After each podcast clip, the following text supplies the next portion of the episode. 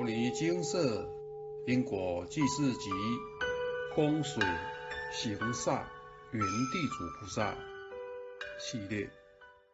相逢自是有缘，以下为两位有缘人分享来文照灯。分享一：这个月过得很颠沛动荡，因为一直在不同的住所流浪。这几日才终于稍稍安定。住了半年多的学校市区宿舍，是佛菩萨帮我选的地点，距离我兼职的地方走路不用三分钟，交通便利，觅食方便，是很好的地点。可是半年前住进去不到一个礼拜，我就发现怎么都睡不好。念经也不顺，拿房间照片请金舍净化。佛菩萨开示，有三位原地主菩萨，《金刚经》《药师经》《地藏经》各二百七十部，超度及投胎转世。我当时超级火大的，对着虚空中的原地主菩萨生气抱怨：“我又没有欠你们。”干嘛这样干扰我？这是不好的示范。修行人不应随意发脾气，应当忍辱，对任何境界如如不动。我还请教阿伯，阿伯只笑答：“随顺因缘。”阿伯的话，现场开示精华节录：干扰就是来考验修行的，考验平时修得很好。但受到干扰，是否还能保持初心？我的修行非常有待加强。发飙完后，慢慢冷静下来。我知道，我得诵经给原地主菩萨，他们才不会再干扰我。于是我跟他们商量，请排队造轮。先开示的业主菩萨，我要先诵经。依序才会轮到他们。我甚至为了他们开始练习诵《地藏经》，因为三位《地藏经》各二百七十部，若用布施功德转换，可是不少钱呐。当时我有许多外道院业力还在诵经化解中，大部分的业障，我都是只诵《金刚经》。和药师经、地藏经都用功德转换，于是我过了一个安稳的暑假，可以在宿舍里面做教案、写文章。去年九月底开始了外道印记，于是我更加勤劳的持诵地藏经了。可是心里也知道，原地主菩萨的回向可能遥遥无期了。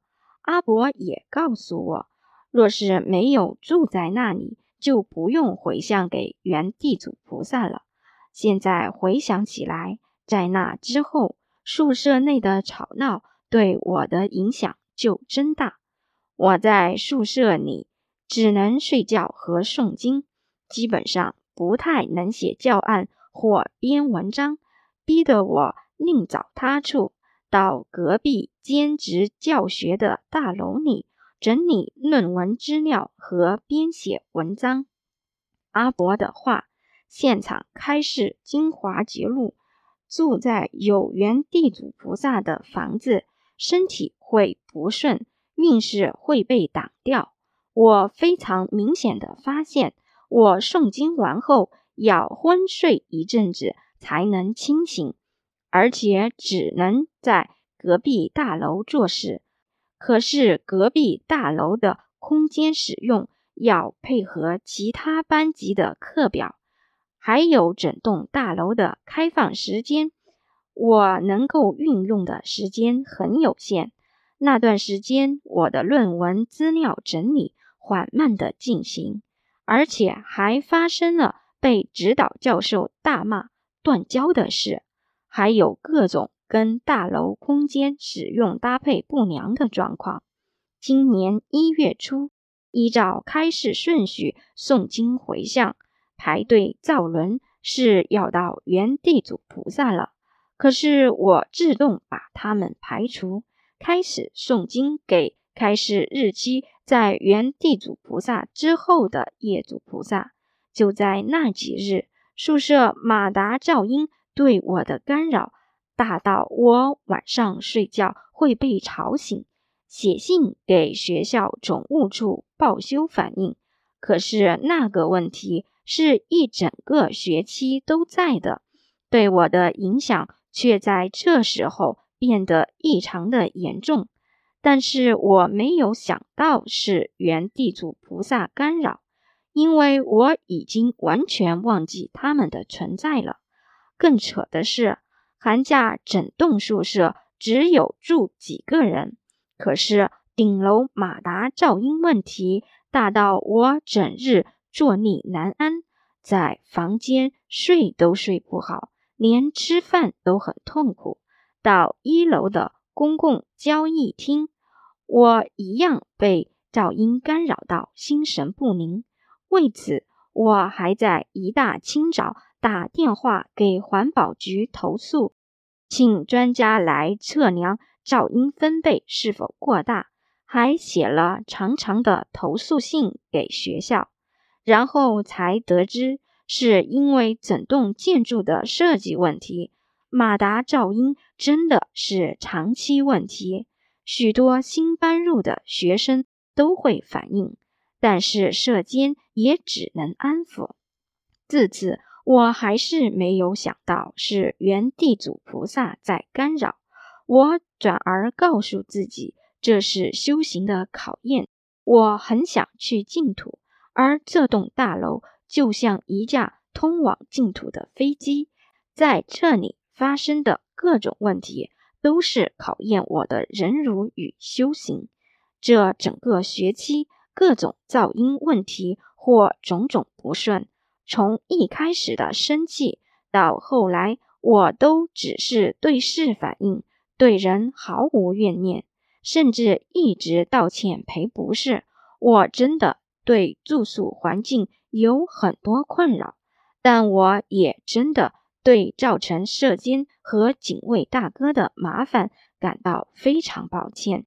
硬件问题无法解决，我转而上网找各种个人抗噪音的方式，甚至到台北花大钱。买飞机驾驶员使用的高级降噪音耳机品牌，只为了求一个安宁的睡眠。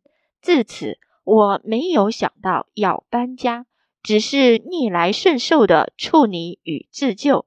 直到过年前，流行疾病的发展严重，这栋宿舍大楼本来就是外籍生、陆生、港澳生的。集体住宿地点，校方安排这栋楼将作为入境隔离区。我感到事态严重，开始思考搬家的可能。过年后，马上去金舍请示，写请示单的时候，才突然想起来宿舍有原地主菩萨。开示的时候，阿伯。还笑说有很多位呢。最后佛菩萨开示，要我搬离原住宿地，搬到花东的乡下去。请示完，回到宿舍。隔天早上，我在念经的时候，突然觉得要正式和原地主菩萨告知要搬家的事。我对着虚空中。呼请原地主菩萨，告诉他们，奉佛菩萨的指示，我要搬家了。突然之间，就一阵泪意涌上心头。我感觉到他们不想我离开，我好难过。于是跪下来跟他们道歉，告诉他们，我已经在这里诵经给你们听半年多了。谢谢你们让我在这里居住与诵经，但是我在这里没办法做其他度众的事，还有很多事情等着我去完成，请各位成全放手。说完后，我不断的磕头跪拜，和他们道歉与感谢。此后，我感觉到他们的不舍，但也不再干扰，而选择祝福放手。几天后，学校就来装设顶楼马达定时断电装置，从此半夜之后就没有马达噪音，整栋宿舍都能一夜安宁到清晨了。感谢宿舍的原地主菩萨。相信这些日子的诵经共修，已让佛法的种子留在他们的心中。过年后，流行疾病发展严重，宿舍开始有三位隔离的港陆生入住，要居家隔离十四天。宿舍的防疫措施很阳春，就是一人一间隔离，舍间送餐，清洁阿姨收垃圾。惭愧的是，在需隔离的陆生进来后，我开始很紧绷，也曾向不知情的同事抱怨学校隔离措施太粗糙。我发现我的紧张会传染给同事，这其实很不好，因为人家被隔离十四天已经很辛苦，压力大了，照顾的舍监、警卫。清洁阿姨的压力更大，我实在不用再增添紧张气息，但这也加快了我搬家的脚步，开始找外面的地方住，整个月都在外面的民宿流浪，找房搬家，打包旅行，所幸已差不多可以安住了。我反省的是，到底是原地主菩萨的干扰比较严重。还是人心的焦虑、恐惧，创造更大的压力。我想都有，而且是加成影响。但是六祖坛经告诉我们，要在一切处而不住相，不生正爱及取舍。这部分我会持续练习。感恩佛菩萨，感恩阿伯，感恩师兄姐。分享二。在某某的房子，我已经住了近十三年。最近因房东计划将房子讨回自住，因此我也忙着找房子要搬家。有位能看见灵界众生的朋友跟我说，房子三楼后面的房间内有位女众生，表情很哀怨。我原本不太相信这位朋友说的，毕竟这房子我已住了这么多年，一直都很平安，也不觉得有干扰。后来请示佛菩萨，佛菩萨慈悲开始，是原地主菩萨需念《金刚经》《药师经》《地藏经》三经各九十遍，超度投胎转世。实话说。我本来很犹豫，是否要去执行佛菩萨开示的经文数量。一来房子不是我的，二来我剩两个月就要搬家了。但我后来转念一想，如果我不帮他，相信以后也没人能帮他了。因此晚上静坐时，我用意念跟他说。感恩您这么多年来忍受我们的叨扰，感恩您这么多年来的照顾。相逢自是有缘，请您放心，我要搬家前会按照牟尼金舍佛菩萨开示的经文数量，用转捐家福的方式，让您也有福德资粮，能离开这间房子去投胎转世。这些年来，我日日念经，希望佛法的种子已植入您的灵识里。未来世若因缘成熟，您也能有学佛修行的机会，一如我一样。后来再次跟能看见灵界众生的朋友求证，他说他很高兴能离开那间守了几百年的房子。很高兴我的帮忙让他能投胎转世，他感恩我。分享完毕。原地主菩萨也称为地宿宁，即是原先土地或房子的主人去世后，还存在着对土地或房子的眷恋，不愿意离开。很多人常会以为原地主菩萨就是地基主，再次说明，地基主为土地公所派遣的部下，负责小区域的管理。是属于上天派任的正神，因此大家不要再把原地主菩萨和地基主搞混了。有万年的土地，五百年的主人，原地主菩萨到处都有。您跟人一样，都有执着心。若一个人生前贪念某个人或某件物品，虽然死后肉体已腐坏，但灵石还绑在其贪念的事物上，无法放手。纵然时间已历经百千万年，此不动产也已易手好几代了。但对于您来说，金钱买卖仅是阳世间人的交易，他可是不承认的。因此。他会干扰居住在这块土地或这间房子内的人，也就不奇怪了。看完文章分享，或许有人心里充满问号。分享一的有缘人已先请示过佛菩萨，为何佛菩萨没有事先告知该房子有原地主菩萨的存在？针对这点。可从以下几方面来探讨：一、福报不足。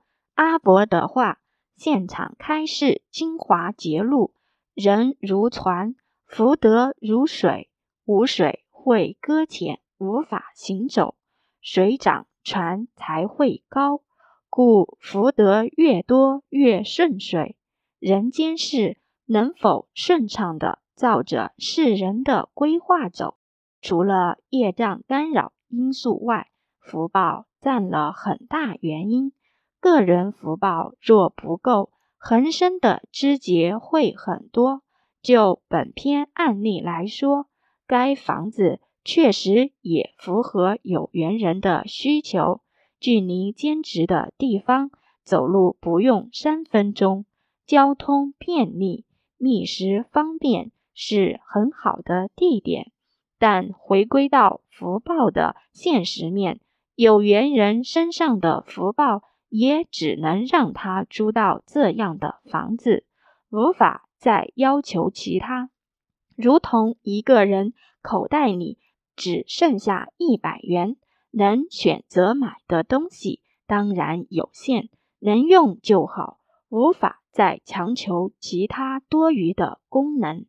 二。相逢自是有缘。对于佛菩萨而言，您跟人一样都是佛子，无有分别。只是人比您更为幸运，因为人有肉身能修行，人能靠着自己的精进提升果位，而您只有依靠杨氏子孙的超度，才能出离痛苦的环境。有缘人学佛念经多年，念经时无形众生都能同沾法益。灵界众生听经闻法时间一久，就跟人一样，会渐渐放下执着心，同时对佛法心生向往，寄望也能得到佛法的救度。如此说来。这也是佛菩萨的巧意安排，让有缘人和原地主菩萨都能同步成长。三逆世念心，蔡师兄曾经对于佛菩萨会开示正法和非正法的原因说了一段话：修行要有层次，尚未悟道，无法分辨正法与非正法时。我们为了他好，避免黑气缠身，心性停滞不前，我们当然有义务告知。若是已修至某种程度，就指专治自心心性之提升。现在无名众生越来越多，若放任不管不度，那来日这世界充斥的是什么？若将蔡师兄的话套用于此篇感应文，也能相通。随着人们学佛修行的时间越久，人们不应只将心思放在经文的数量上，更不该只把目光局限在追求人生事事顺利、奢求事事完美的事物向上。修行人要积极提升自我心性，要有“我不入地狱，谁入地狱”的宽阔胸襟。更要体认到，有考验就会有转变，有历练才能成长。要成就不平凡、精彩的人生，就要做好被泰山压顶的准备。修行人不要害怕考验，只要心存兵来将挡、水来土掩的正向思考。只要坚持自己的原则和心存善意，不忘初心，无欲则刚。每个人内在的温和力量和坚毅、不屈不挠的人生态度，都能让每个阶段的自己跨越各种困难的鸿沟，自信成长。四，原地主菩萨和当事人有因果，人生是。没有不可能，尤其在因果事上更是条条分明。如果您已本着慈悲心超度完该住处的原地主菩萨，他却不愿意离开，还是继续干扰，那建议您再次请示佛菩萨和原地主菩萨之间是否有过去式的因果。万里长城今犹在，不见当年秦始皇。人生本来就是生不带来，死不带去，无法看清这点，而被事物相绑住，就无法前往幸福的下一站。严格说来，原地主菩萨是很可怜的。每个人碰到事情的处理态度有很多种。佛菩萨不会要求您一定要如何做，佛菩萨只是指引众生一个方向。对于原地主菩萨的处理方式，您能选择跟文一的有缘人一样搬离住处，或者如同文二的有缘人般跟他结善缘，帮助他离苦得乐。虽说有缘人心中没有想。得到回报的念头，但凡走过必会留下痕迹。人做的善事不会消失。今日受您帮助的众生，他日必会结草衔环报答。人生路难免跌撞，任何不安全感、孤独、受伤的负面情绪，我们不可能要它不见。他就真的会不见，但修行人能做到的就是意识到它，并试着与它共存，不让它淹没你。六祖坛经云：“前念迷即凡夫，后念悟即佛。”经历不安全感、孤独、受伤，都是在人生考验中可能出现的过程。你若不住在这些不安全感、孤独、受伤的境上面，也就不会有种种悲苦、凄凉、惆怅的感受。此即无念、无相、无助。阿伯的话，现场开示精华揭露，智慧到哪，从处理事情的圆满程度就可以看得出来。不管现今的您遭遇到何种麻烦事，切记不要轻易放弃自己，还是要有把生活过下去的信念。有佛法就有办法，永远相信明天一定会更好。您一定也会更好。南无大愿地藏王菩萨。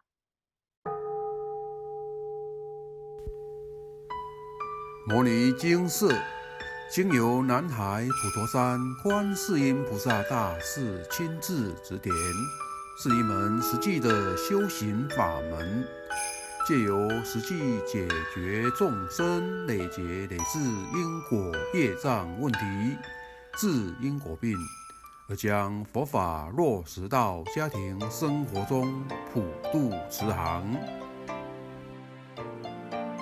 我们不接受供养，不收钱，不推销，不强迫修行，只求能结善缘，解决您的问题。我们专解因果事件、因果问题，治因果病。无论感情、婚姻、家庭、事业、家族、身体、户籍、学业等问题。均能请示。